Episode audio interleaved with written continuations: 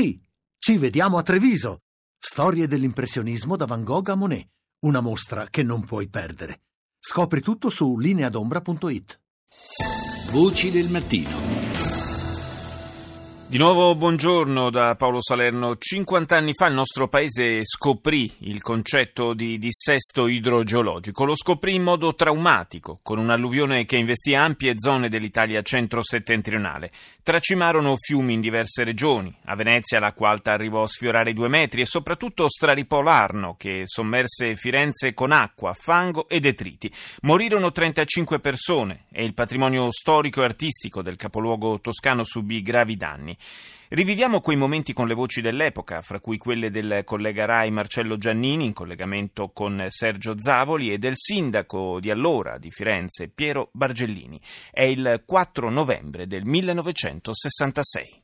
Da stamane Firenze è isolata. L'Arno, straripato in più punti, divide in due la città e ha inondato le strade intorno a Pontevecchio, Piazza della Signoria, Piazza del Duomo e Via De Martelli, dove sorge la prefettura. In Piazza San Marco, dove sorge l'università, l'acqua ha raggiunto 1 metro di altezza. I collegamenti telefonici sono interrotti. L'erogazione dell'elettricità sospesa e in alcuni quartieri periferici gli abitanti sono costretti a rifugiarsi ai piani superiori degli stabili. Le operazioni di soccorso sono estremamente difficili. Se apro una finestra, tanto per dare l'impressione di che cosa c'è sotto di noi, se si sente il rumore... Ecco,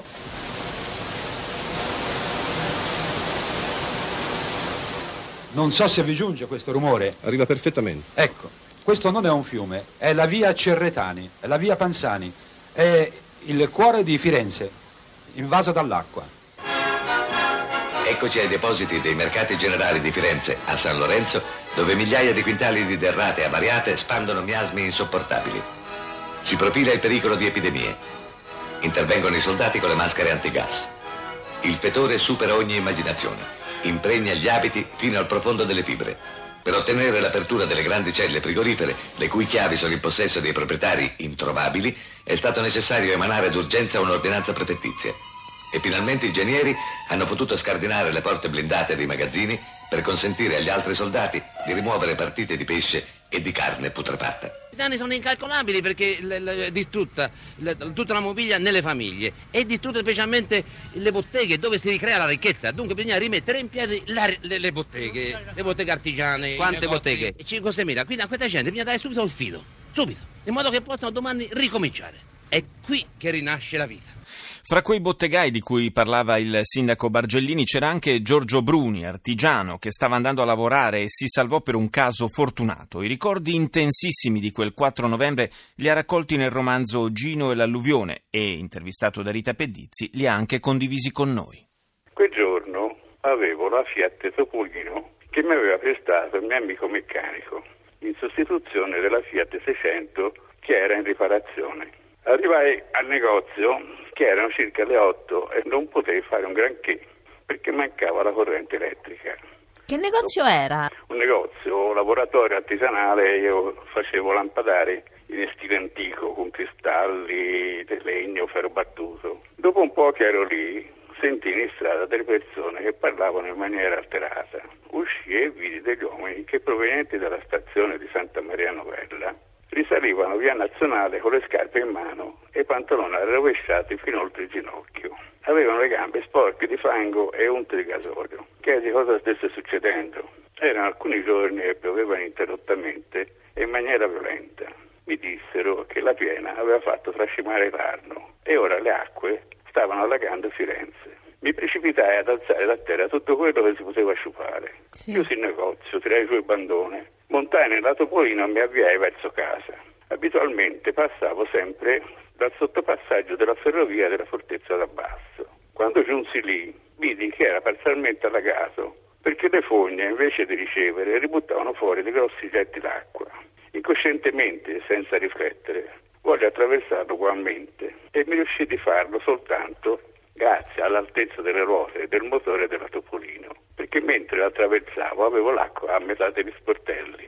Oltrepassato il sottopassaggio, mentre stavo iniziando la salita per andare verso Novoli, sentii un forte rumore. Mi girai e vidi un'onda d'acqua che stava ricoprendo tutto il sottopasso. dallo spavento mi fece un forte tremito. Quindi è passato proprio giusto in tempo? Giusto in tempo.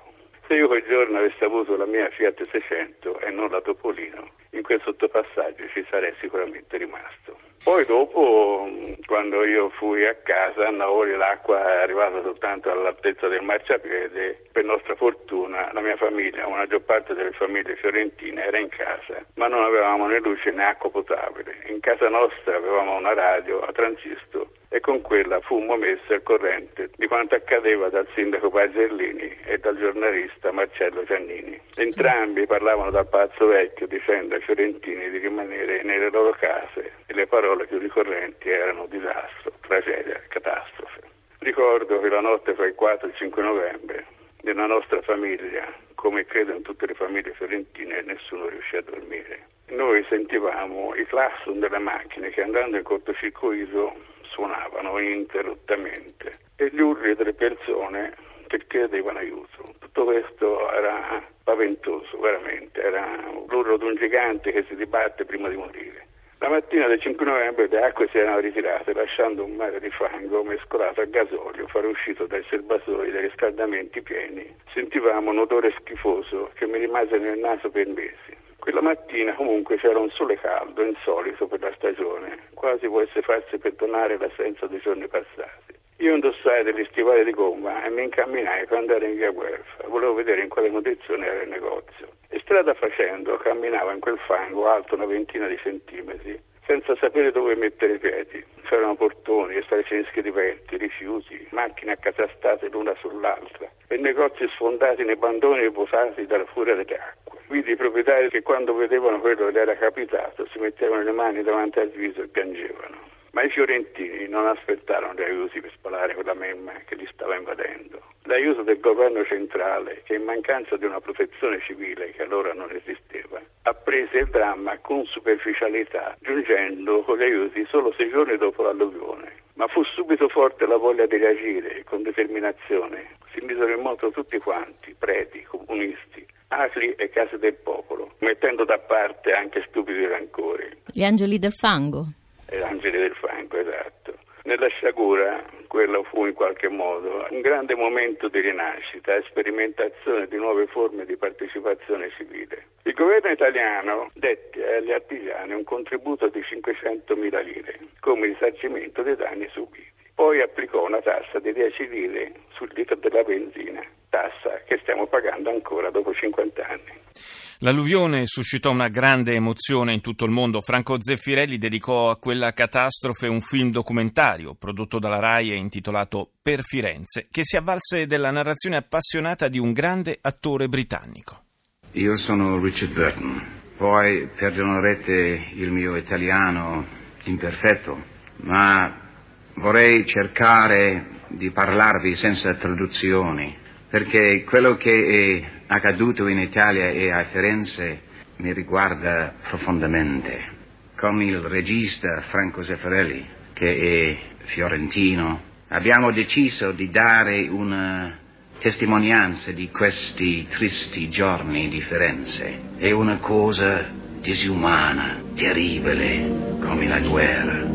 Tutto è cominciato all'improvviso, senza segnali, senza che fosse possibile sapere in tempo.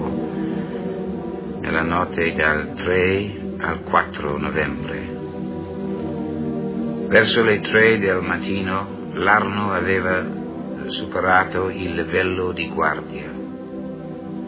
Verso la fine della mattina la città era per 2/3 allagata, percorsa da fiumi di acqua e di fango.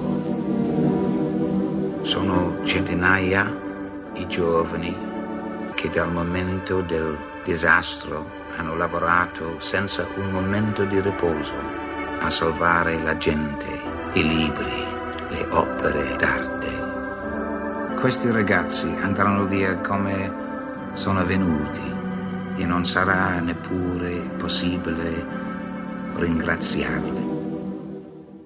Tanti volti senza nome, quelli degli angeli del fango che con generosità si impegnarono per salvare Firenze e i suoi abitanti. Sul fronte dell'alluvione intervenne con i suoi uomini anche l'allora vice comandante del gruppo incursori della Marina Militare. Buongiorno a Franco Zavattaro. Buongiorno. Lei che ricordo ha di quei momenti? Che impressione ebbe quando arrivò a Firenze?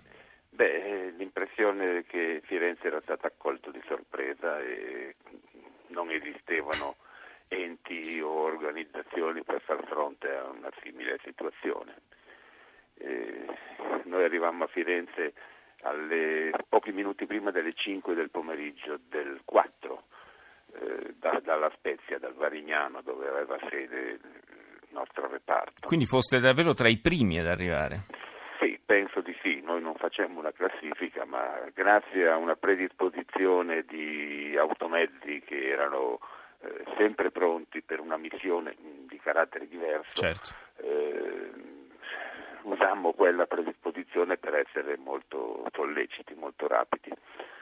Arrivammo a Firenze nella zona della fortezza, su quella che oggi si chiama Rampa Spadolini, guidati, anche consigliati lungo il percorso dalla polizia stradale, che ci fece evitare le zone impraticabili come l'autostrada, per esempio.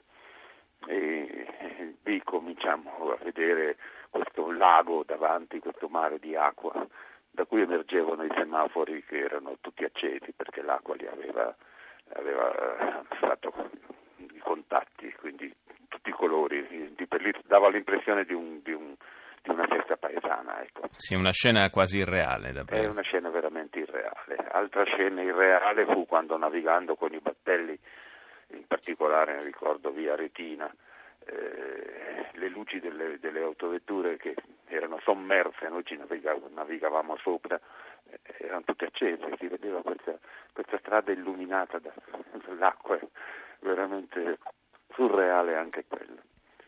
Sì, una scena anche difficile da immaginare, ma che lei, devo dire, ha reso molto bene. I primi interventi che furono effettuati? Interventi di ogni tipo, in particolare io ricordo via Panzani, che era un torrente limaccioso pieno di detriti, di rifiuti. E dovevamo raggiungere l'abside di Santa Maria Novella, dove c'era su un automezzo, un autocarro, due persone che chiedevano soccorso. Difficile attraversare via Panzani con un battello perché l'elica veniva sempre fermata da questi detriti, dalle buste di plastica e cose del genere. Due o tre volte tentammo, il battello veniva trascinato poi via quando il motore si fermava. Finalmente un tentativo riuscì e portammo a secco queste persone. Ricordo le portammo sulla gradinata della stazione che emergeva perché era più in alto, naturalmente. Per quanti giorni foste impegnati a Firenze? Un paio di settimane. Naturalmente solo la prima notte ci furono interventi di una certa, diciamo così, urgenza, certo, per la salvaguardia della vita, ecco. E dove alloggiavate? Eravamo alla caserma della polizia di via Faenza, dove ci aveva guidato un vigile urbano che ci avvicinò mentre eravamo fermi, appunto, appena arrivati, e ci chiese chi eravamo, se avevamo mezzi, che cosa potevamo fare. Quindi diciamo non una cosa proprio organizzata. Ho dovuto presentarmi al comando militare, ma di per lì non riuscimmo ad arrivarci. Poi con la campagnola e quasi navigando, per fortuna era un motore diesel, quindi sì, una caos, una confusione d'altra parte anche immaginabili. Grazie al comandante Franco Zavattaro per essere stato con noi. Linea Algeria 1, a più tardi.